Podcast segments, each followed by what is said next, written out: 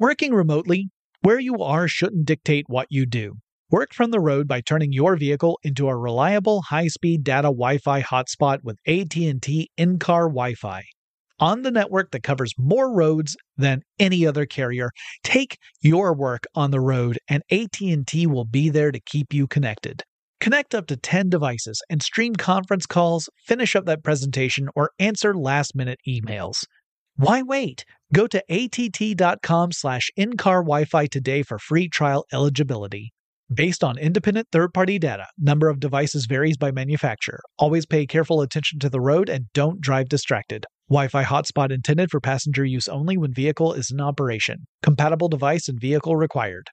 Running a business is no cakewalk, but with SAP Concur Solutions, you can be ready for anything. You can manage travel, expenses, and AP all on one platform that's packed with AI and best practices, and that delivers it all through an easy, clear, I can't believe how simple that is experience. So, while not much can be done about that guy who never fails to burn the microwave popcorn and stink up the entire office, with SAP Concur, you can easily handle almost anything else. Take control of your business finances today at concur.com. That's C O N C U R dot R.com. Experts claim there is nothing tougher than a diamond, but at Diamonds Direct, we beg to differ. Have you ever met a mother? Strong, radiant, timeless. This Mother's Day, give her the gift that meets her match with diamond jewelry starting at $200. Plus, Diamonds Direct's exceptional quality and unbeatable everyday price. You're sure to give her a gift that wows this generation and the next to come. Experience the thrill of jewelry shopping done right at Diamonds Direct. Diamonds Direct, your love, our passion. From BBC Radio 4, Britain's biggest paranormal podcast is going on a road trip. I thought in that moment, oh my God, we've summoned something from this board. This is Uncanny USA. He says, Somebody's in the house, and I screamed. Listen to Uncanny USA wherever you get your BBC podcasts, if you dare.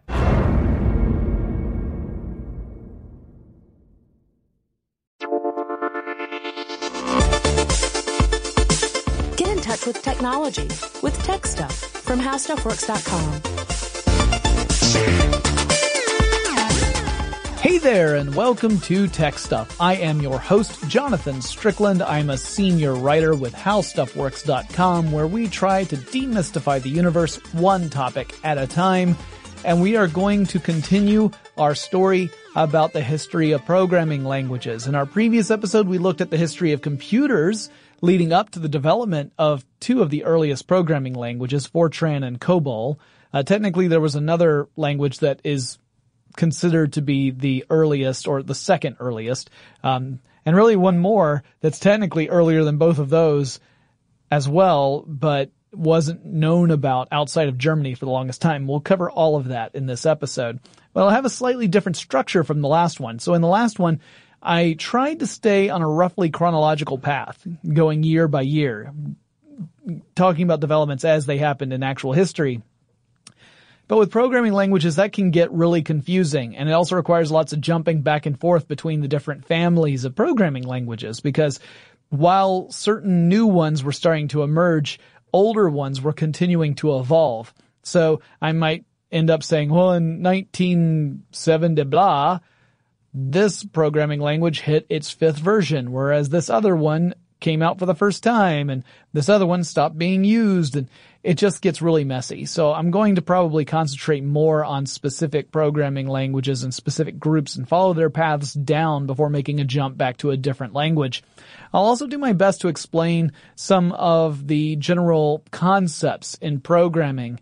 Uh, there are way too many individual programming languages to go into detail in a single episode. It would take lots of episodes to talk about all the different programming languages. And also considering that most of them have multiple versions or generations of the programming language, some of which are radically different from preceding versions, it just would be too difficult for me to go in for each one. So we're gonna, we're gonna do our best and cover it from a more high level perspective.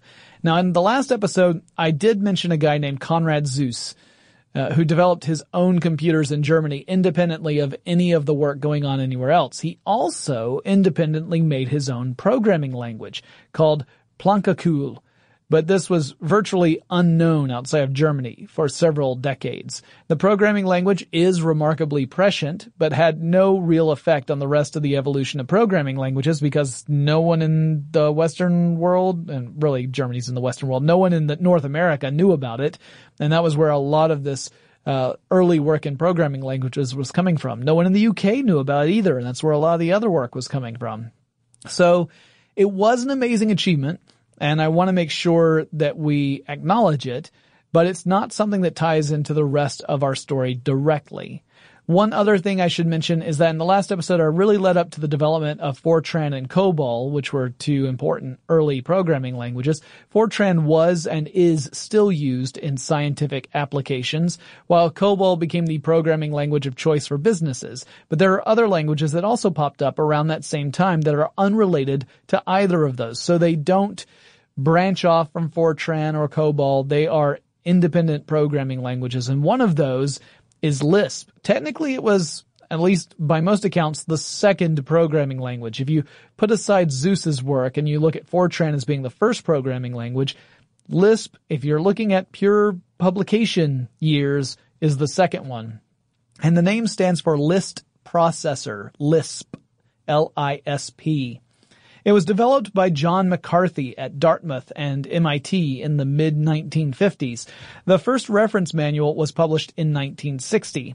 And it's a programming language that is based on recursive functions, which is a function that appears uh, in its own definition, and this sets it apart from Fortran. In the Fortran programming language, you can view a program as a sequence of steps that a computer is supposed to take, sort of like a, a to-do list, like do this, then do that, then do that, etc., etc., all the way down the line. A Lisp program is a function applied to data.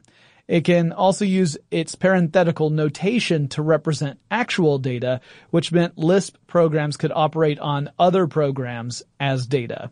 And it would become one of the most important programming languages for artificial intelligence, partly because uh, it was a, a, learning program that a lot of people were using in order to do research and development in AI.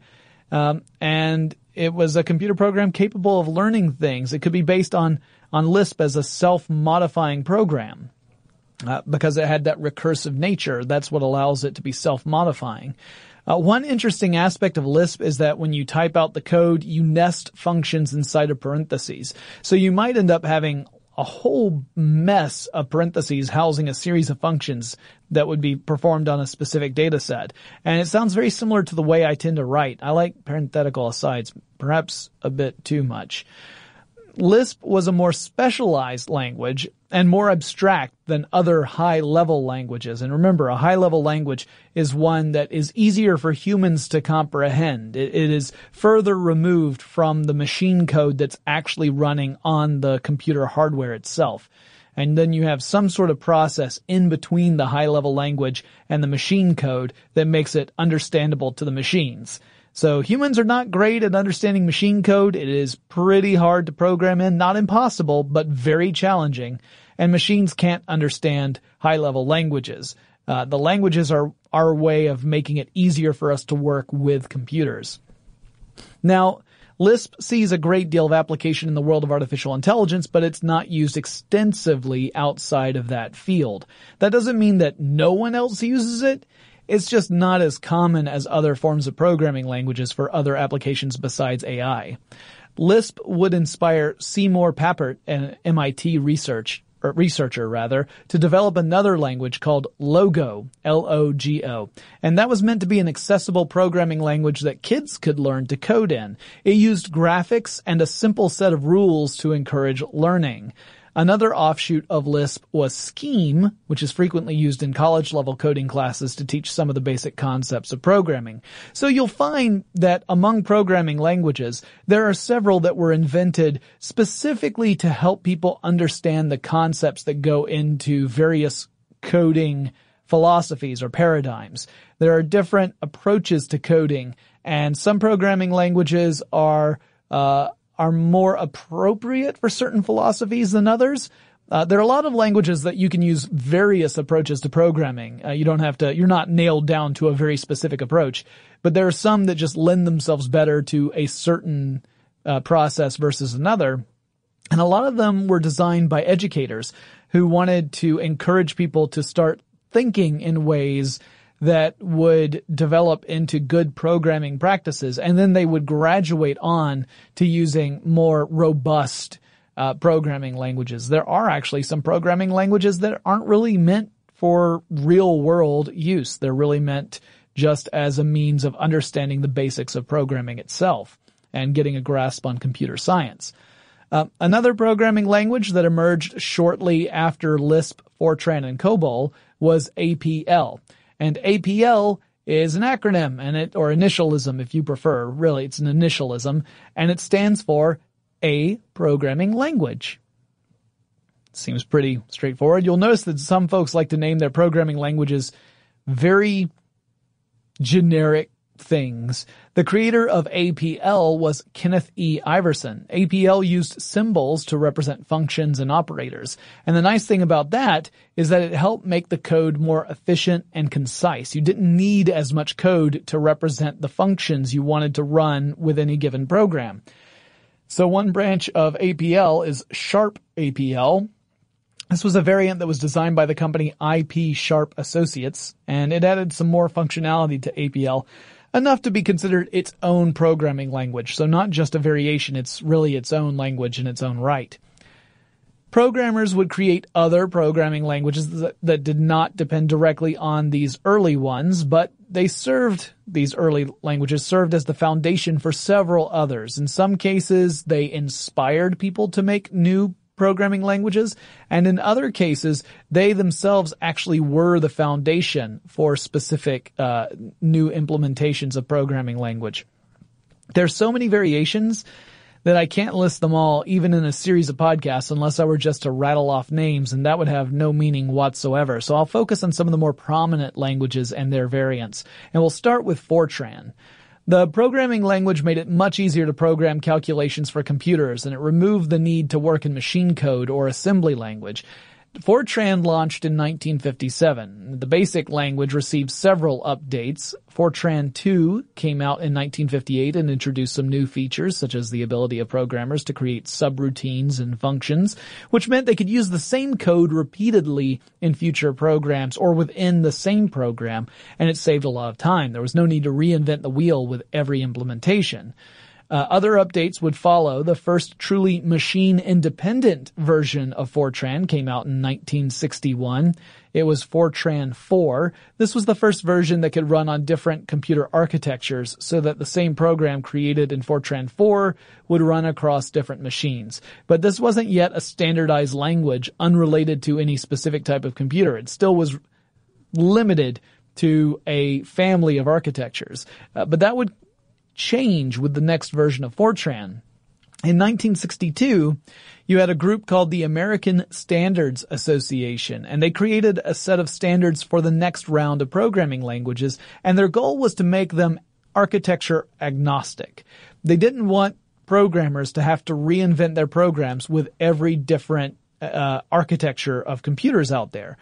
To do so would just mean that you would write the same program and then have to rewrite it and rewrite it again for every single different architecture you encountered.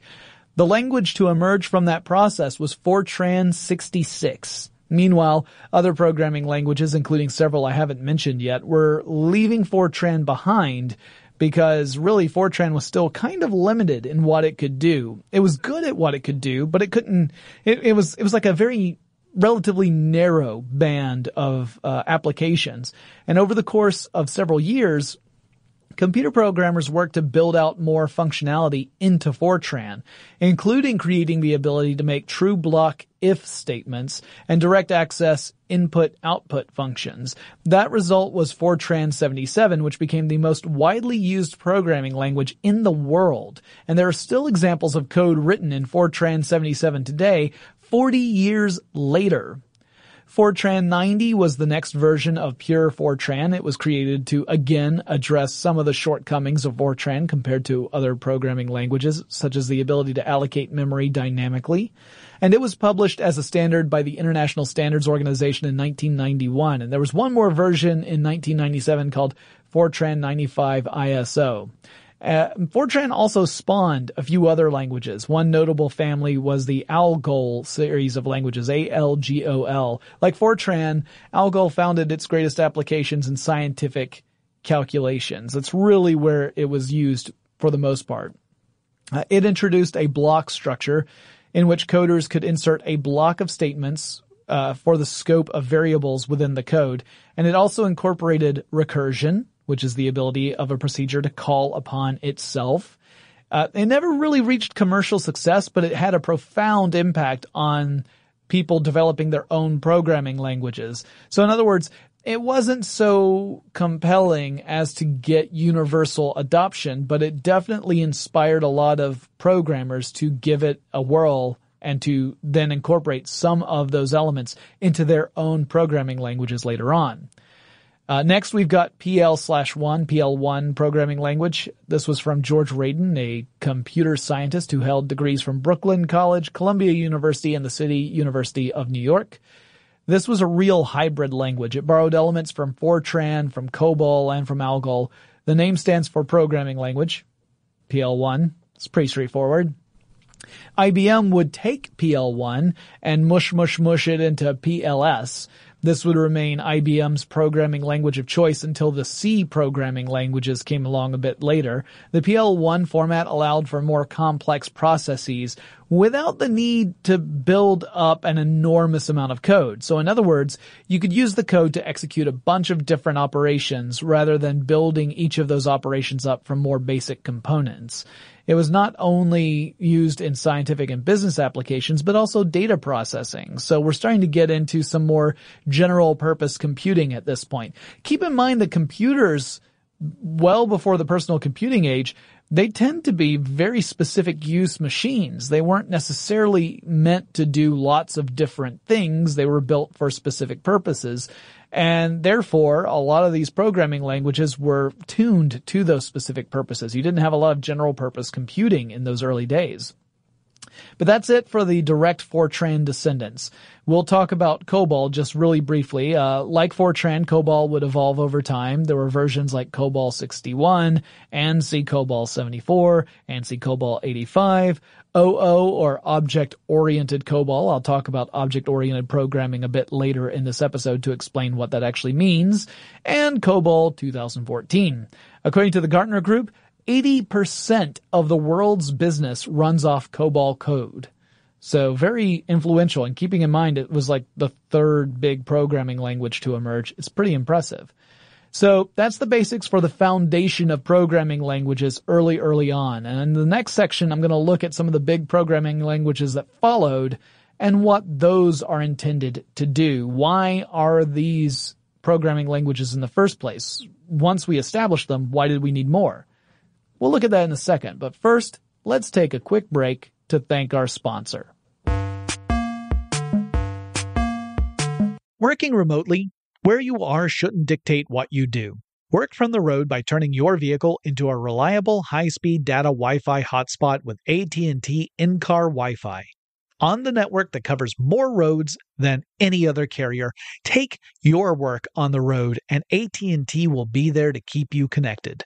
Connect up to 10 devices and stream conference calls, finish up that presentation, or answer last minute emails. Why wait? Go to att.com slash in-car Wi-Fi today for free trial eligibility. Based on independent third-party data, number of devices varies by manufacturer. Always pay careful attention to the road and don't drive distracted. Wi-Fi hotspot intended for passenger use only when vehicle is in operation. Compatible device and vehicle required. Running a business is no cakewalk. There is a ton to keep track of employees to keep happy, spending to control, travel to plan, and on top of it all, nobody knows exactly what the future holds. Your finance team always has to be ready to change. But with SAP Concur Solutions, you can be ready for anything. You can manage travel, expenses, and AP all on one platform that's packed with AI and best practices. and that delivers it all through an easy, clear, I can't believe how simple that is experience. And you can finally say goodbye to the costly mistakes and risks that come from manual work and spreadsheets. So, while not much can be done about that guy who never fails to burn the microwave popcorn and stink up the entire office, with SAP Concur, you can easily handle almost anything else. Take control of your business finances today at concur.com. That's C O N C U R dot com. I'm Katya Adler, host of The Global Story. Over the last 25 years, I've covered conflicts in the Middle East, political and economic crises in Europe, drug cartels in Mexico. Now I'm covering the stories behind the news all over the world in conversation with those who break it. Join me Monday to Friday to find out what's happening, why, and what it all means. Follow the global story from the BBC wherever you listen to podcasts.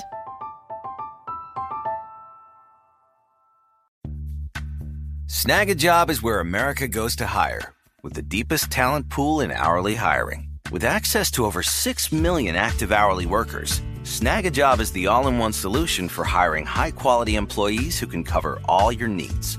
On demand, temp to hire, part time or full time.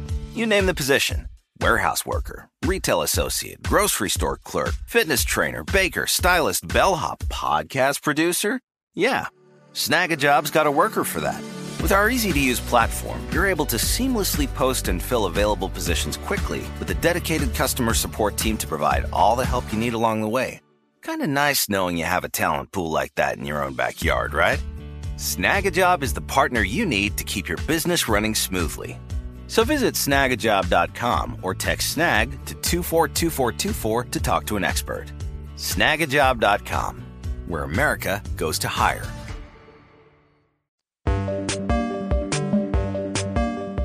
You know, I, I noticed that I've used the word basic to describe a lot of things in this podcast, so I guess it's a good time to talk about the programming language BASIC. Thomas E. Kurtz and John G. Kemeny, students at Dartmouth College, de- designed the programming language and they had the intent to create one that was easier to code in than earlier languages. So before BASIC, most languages required a pretty strong grasp on mathematics.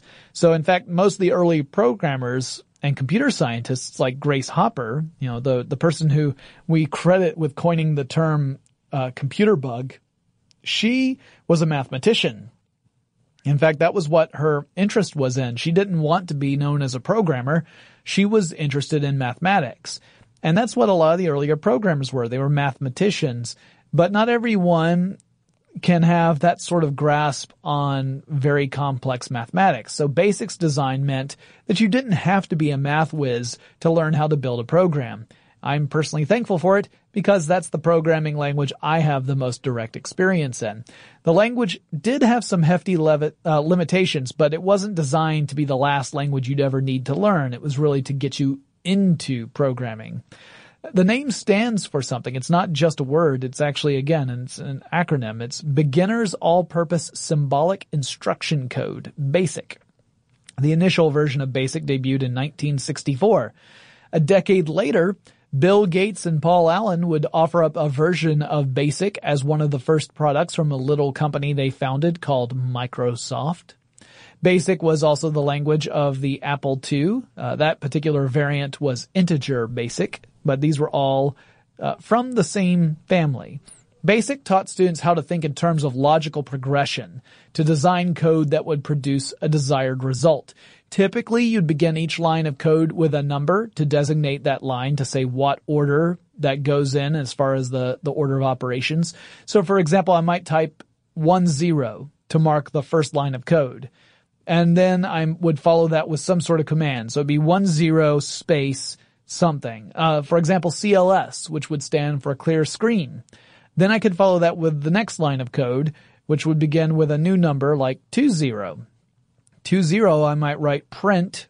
That tells the computer that the next thing I type in, it will need to display or print out in some way. And I might put in uh, quotation marks, hello world. It's a very common way of learning programming is doing your first hello world. Then I could type in one more line of code and I type in the number 30. That's for our third line and type in the word end to end that program. So if I ran that program, it would clear the screen and then print that line hello world and that's all it would do. Obviously, this is not the extent of what you can do in BASIC. If it were, it'd be a pretty useless language. You could add other elements such as if-then statements. You might ask for an input from the user, such as a line of code that prints the sentence, would you like to learn about tech stuff? And then another line that presents either a yes or no option to the user. You know, you could type a Y or an N. Your if-then statement would then have a branching pathway. So within your code, you would have different lines that would represent what happens depending upon what the user did. So if the user typed in a Y, you might then have a bit of information about tech stuff saying it's a totally awesome podcast hosted by a groovy dude named Jonathan Strickland. If you typed in N, it would say, what's your problem, man? You want to know about tech stuff. It's pretty awesome. I think you need to know more. If you typed anything else, you might get a message saying, I'm sorry, man, I totally don't understand what the heck you're trying to say. Those are those if then statements. If user types this, then go to this other line of code. Very basic idea, no pun intended, in programming. In the late 1960s, a new programming language created a revolution in programming. And it's an important language, though one that I, I think most non-programmers haven't really heard about. Uh, it's Smalltalk. That's something that any computer science major has likely studied at some time or another, but why was it so important? Well, Smalltalk created a new paradigm for programming. It was an object-oriented programming language, and it began as a project at Xerox PARC. Now that's the same research and development branch of Xerox that brought us tons of other stuff, like the graphic user interface, the GUI, or the virtual machine, or the mouse. So what exactly does it mean to be an object-oriented programming language? What is an object in programming? Well, an object can be many things, including a function, a data structure, a method, or a variable. Smalltalk incorporated this concept and also included a related one called inheritance which allows you to make a subclass of an existing object. This is useful if you're working with variations on the same basic structure. An inherited subclass will initially be identical to its parent class. So let's say you've created an object and then you create uh, and you know use inheritance to create a subclass of that object. At first it's going to be identical, but then you can make changes to the subclass that will not change the parent class of object. And from a programming perspective, this makes it easier to build complex code because you don't need to rebuild the entire object each time. You just take that, you make a subclass, or you implement a subclass that you've already established. Objects have two facets to them. They have a state and they have a behavior. So it's easier to think about this if we use an analogy and think about a physical object which can be anything really. The analogy can be a little helpful. Let's uh, let's think of a cat. First of all, cats would hate it if I called them objects, but for this purpose, we're going to refer to cats. So cats have numerous states. Uh, one state for a cat might be the breed of cat. So is it a tabby cat? Is it a Persian? Is it a Siamese? That is that cat's state.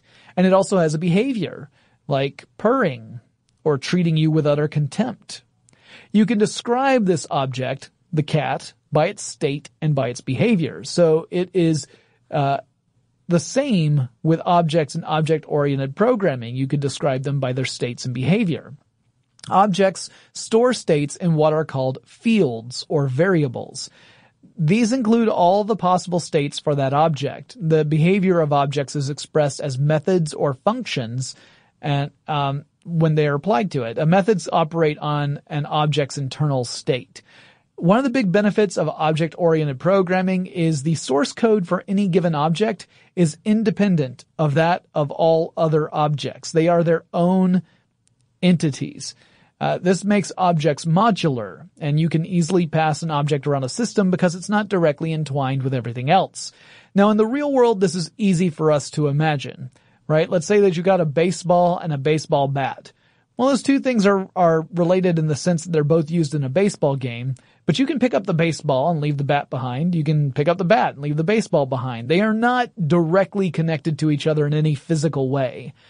If they were directly connected, let's say the ball is glued to the bat, then there's no way to separate them without breaking it. You pick up the bat, the ball comes with it, or vice versa. Well, that's the way it is with certain types of code that you cannot easily pick up and move blocks of code around without affecting everything else because they're entwined. In object-oriented programming, everything is more or less self-contained and it cleans things up uh, extensively as a result. And there are a lot of other details about object-oriented programming we, we could get into, but honestly, I'm no expert in it and I'd likely get as much about it wrong as I would get right if I were lucky. So I'm going to leave off with this. Object-oriented programming became very important and is, it remains very important and it was used in many different programming languages following Smalltalk. And there are plenty of programmers out there who will go so far as to say that no other programming language was as elegant in its implementation of object-oriented programming as Smalltalk was. Now I am not qualified to confirm nor deny that assertion, but trust me, I read a lot of different research material for this episode, and whenever I came across anyone who considered themselves to be an expert in Smalltalk, they went on and on about how no one has ever done object-oriented programming as elegantly as the original language did. Whether or not that's true or it's just nostalgia, I leave it for the experts to decide because honestly, it's beyond my understanding. Now another important programming language to mention is C. That actually evolved from a language called CPL, which originally stood for a Cambridge Programming Language because it was developed at Cambridge University in the UK in the early 1960s. But Cambridge Programming Language eventually became Combined Programming Language.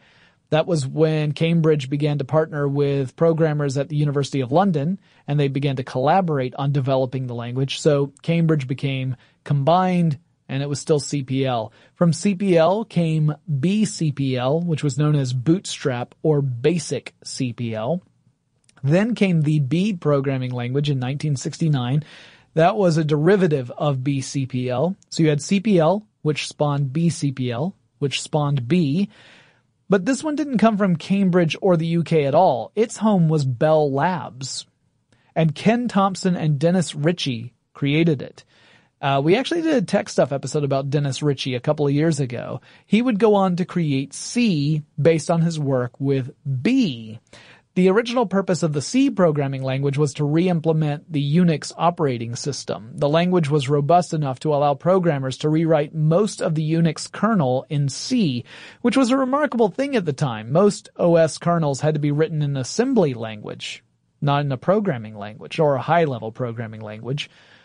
C also owes a lot to the Algol family of languages, and C has influenced tons of other languages, including C++, Java, JavaScript, C Sharp, Perl, PHP, and Python, among others. Now in 1970, Nicholas Wirth created a programming language as a teaching tool, and he wanted to create a language that students could easily grasp to get a handle on coding basics. He named his language after an inventor named Blaise Pascal, who is credited with inventing an early adding machine. So this language is, of course, known as Blaise. I'm kidding. It's actually Pascal. If you've heard of the Pascal programming language, it's the one that Nicholas Wirth made in 1970. His goal was to teach students to think in steps that would promote good, efficient, structured programming. Now, structured programming is a specific approach to programming and involves using subroutines and block structures to carry out instructions. It's intended to help programmers build efficient, clean code.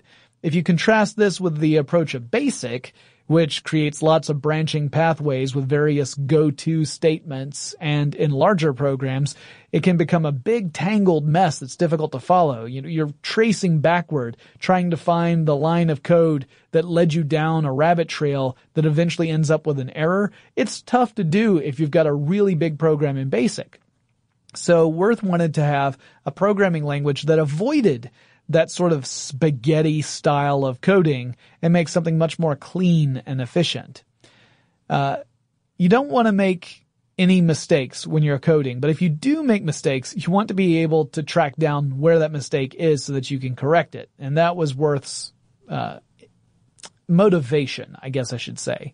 It's more difficult with programming languages that go all over the place with their various jump commands. Structured programming approaches uh, end up discouraging that kind of uh, that kind of thing.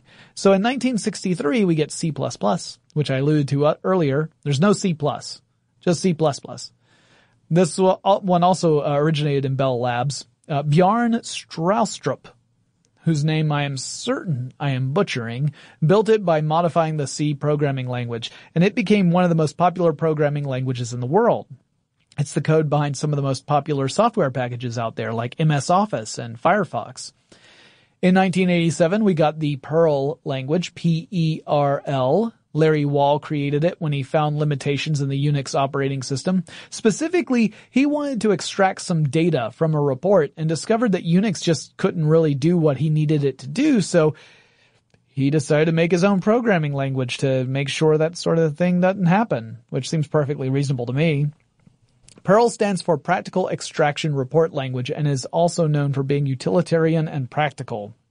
Perl has evolved over time even branching so that Perl 5 and Perl 6 are effectively two separate developing languages, both of which are evolving and both trace their history back, but they're different enough to be distinct languages. They're not, not, not like just variations on each other. In 1991, Guido van Rossum created the Python language, named after the English comedy troupe known as Monty Python. And some of you guys know I did a Monty Python reference a few episodes back and I was amazed at the response of how many people immediately recognized the one I was, uh, I was making. Well on, uh, you guys. I'm very pleased that you all are Python fans. Well, that all the ones who wrote in to me are Python fans. And, uh, my hat is off to you. Literally, as it turns out, I, I have taken off my hat. Now, Van Rossum says that Python was largely born out of boredom. According to the story, he was looking for ways to fill up the time during a Christmas holiday from work, so he sat down and created a programming language. Which seems like overkill to me. I think I could probably find other things to do. But then again, I'm not an expert in programming by any stretch of the imagination. Python is a general purpose language that uses indentation to denote code blocks. And this was to improve readability so that instead of a mass of brackets or parentheses, you could quickly pick out code blocks by looking at the white space that was in the code itself. You just looked for that white space that would indicate where the block would begin. It's not the only type of programming language that does this, but many programmers say that Python is one of the more readable programming languages and a good choice for beginners who want to get into coding. Another interesting thing about Python is that it supports multiple programming philosophies. So you can code using a procedural approach or functional programming, for example, and Python has within it the ability to express concepts in fewer lines of code than some other programming languages, which makes it a little simpler to use. Well, we've got one more block of programming languages that we need to talk about. Before I do that, however, let's take a quick break to thank our sponsor. Working remotely, where you are shouldn't dictate what you do. Work from the road by turning your vehicle into a reliable high-speed data Wi-Fi hotspot with AT&T in-car Wi-Fi. On the network that covers more roads than any other carrier, take your work on the road and AT&T will be there to keep you connected. Connect up to 10 devices and stream conference calls, finish up that presentation, or answer last-minute emails. Why wait? Go to att.com slash in-car Wi-Fi today for free trial eligibility. Based on independent third-party data, number of devices varies by manufacturer. Always pay careful attention to the road and don't drive distracted. Wi-Fi hotspot intended for passenger use only when vehicle is in operation. Compatible device and vehicle required. Running a business is no cakewalk. There is a ton to keep track of employees to keep happy, spending to control, travel to plan, and on top of it all, nobody knows exactly what the future holds. Your finance team always has to be ready to change. But with SAP Concur Solutions, you can be ready for anything. You can manage travel, expenses, and AP all on one platform that's packed with AI and best practices, and that delivers it all through an easy, clear, I can't believe how simple that is experience. and you can finally say goodbye to the costly mistakes and risks that come from manual work and spreadsheets. So, while not much can be done about that guy who never fails to burn the microwave popcorn and stink up the entire office, with SAP Concur, you can easily handle almost anything else. Take control of your business finances today at concur.com. That's C O N C U R.com. I'm Katya Adler, host of The Global Story. Over the last 25 years, I've covered conflicts in the Middle East, political and economic crises in Europe, drug cartels in Mexico. Now I'm covering the stories behind the news all over the world in conversation with those who break it. Join me Monday to Friday to find out what's happening, why, and what it all means. Follow the global story from the BBC wherever you listen to podcasts.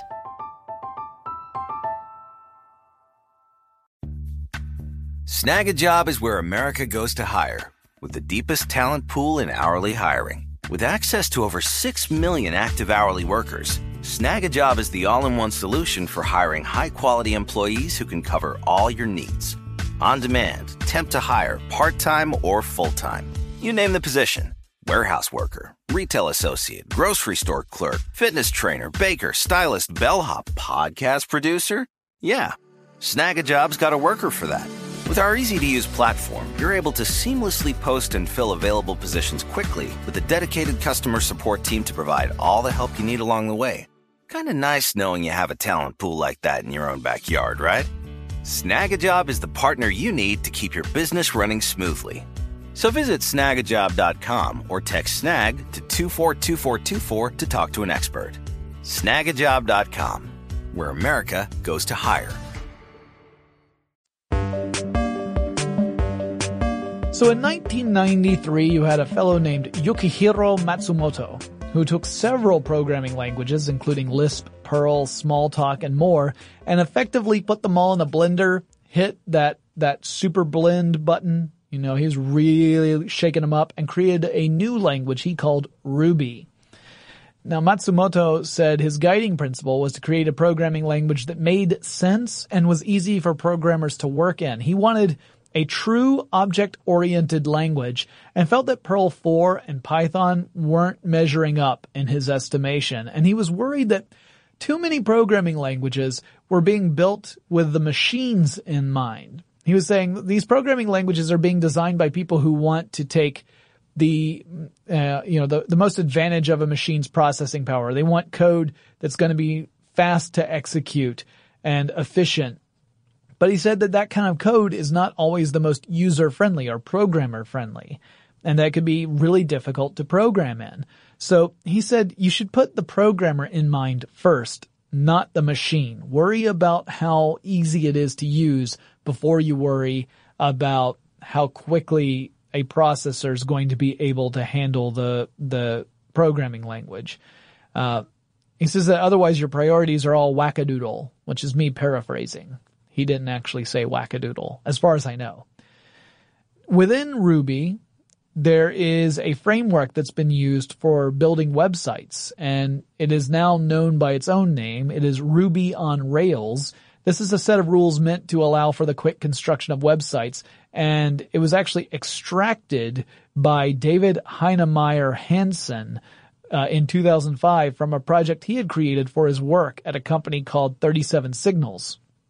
So uh, there are a lot of similarities between Ruby and Ruby on Rails, but Ruby on Rails is typically reserved specifically for website uh, implementations. In the mid 90s, there was a web developer named Rasmus Lerdorf who was not happy about the Perl scripts he had to use in order to maintain his personal web page.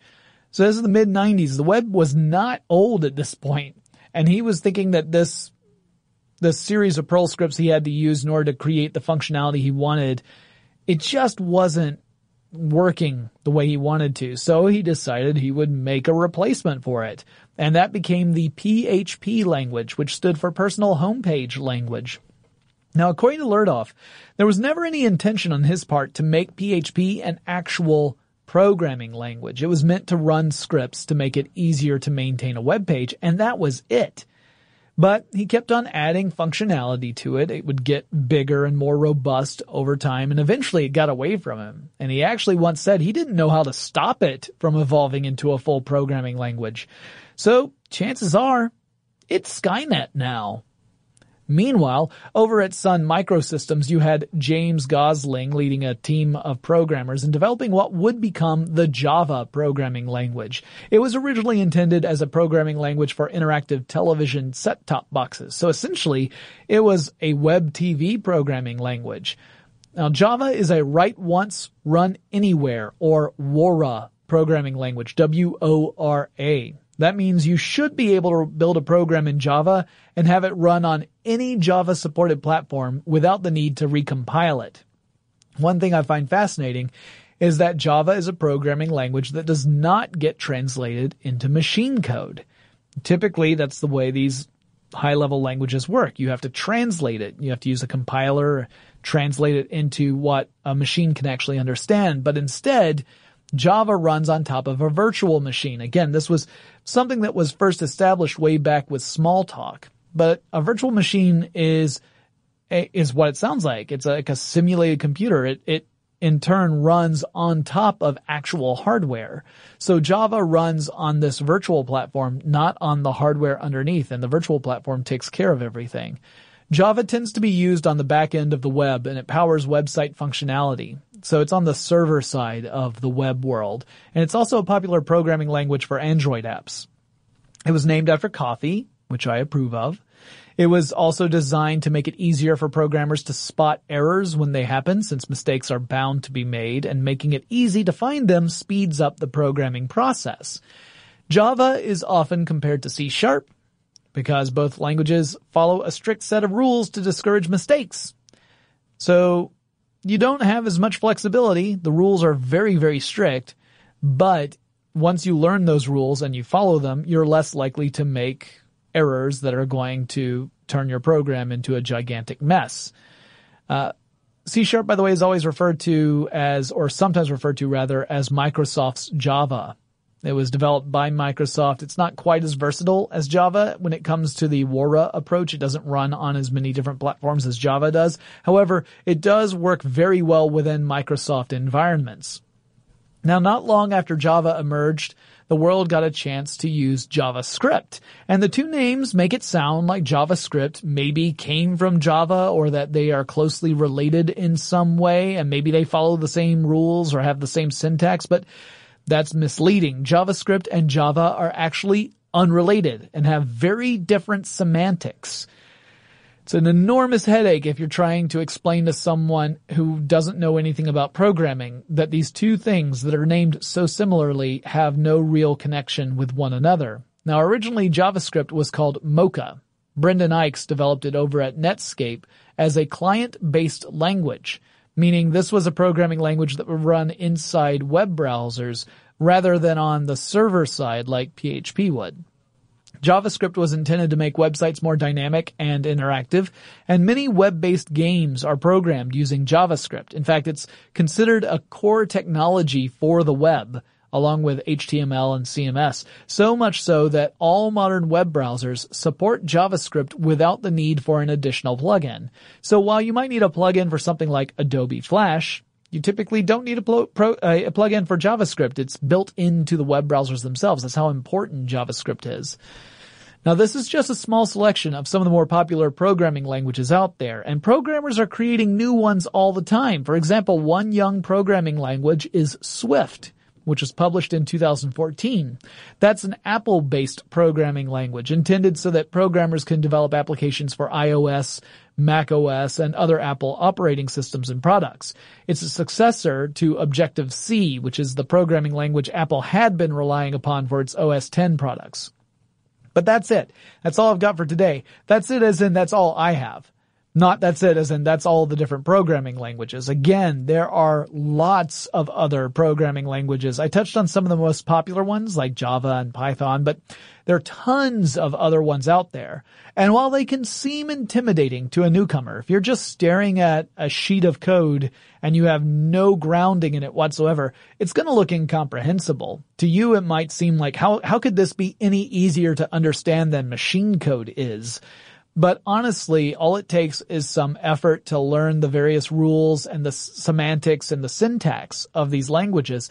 And pretty soon you're going to be able to make your own code if you're so inclined. So if you're interested in programming, you really should pick up a book or two, especially on languages that sound interesting to you and just dive into it. You'll learn a lot more about the various approaches to programming and the strengths and disadvantages of each one.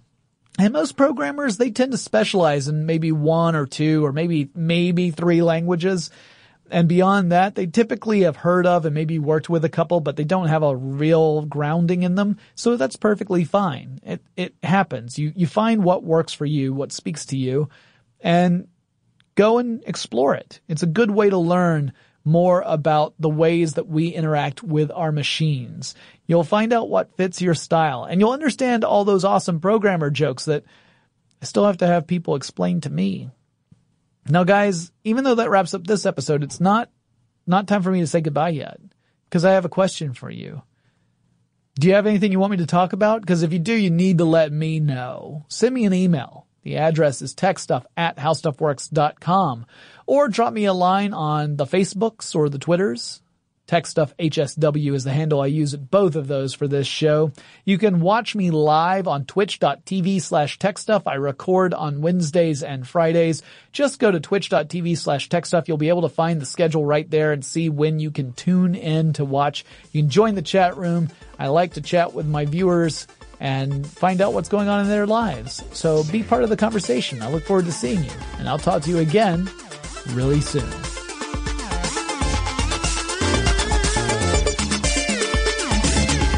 For more on this and thousands of other topics, visit howstuffworks.com.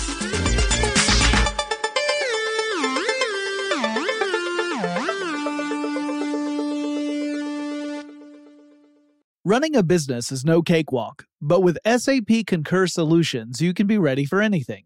You can manage travel, expenses, and AP all on one platform that's packed with AI and best practices, and that delivers it all through an easy, clear, I can't believe how simple that is experience. So, while not much can be done about that guy who never fails to burn the microwave popcorn and stink up the entire office, with SAP Concur, you can easily handle almost anything else. Take control of your business finances today at concur.com. That's C O N C U R dot com. From BBC Radio 4, Britain's biggest paranormal podcast is going on a road trip. I thought in that moment, oh my God, we've summoned something from this board. This is Uncanny USA. He says, Somebody's in the house, and I screamed. Listen to Uncanny USA wherever you get your BBC podcasts, if you dare.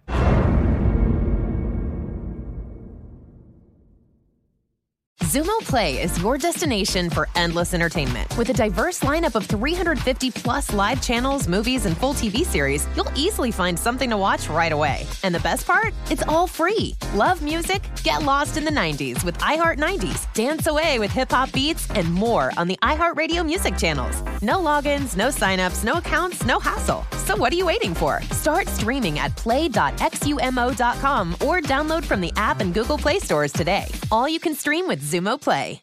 Xfinity has free premium networks for everyone this month, no matter what kind of entertainment you love. Addicted to true crime? Catch killer cases and more spine-tingling shows on A&E Crime Central. Crave adventure? Explore Asian action movies on Hayya. Searching for something extreme? Check out skating, snowboarding, and more on Fuel TV Plus, the global home of action sports. And find crowd-pleasing bops on iHeartRadio's Hit Nation playlist. There's new free shows and movies to love every week. Say free this week in your Xfinity voice remote.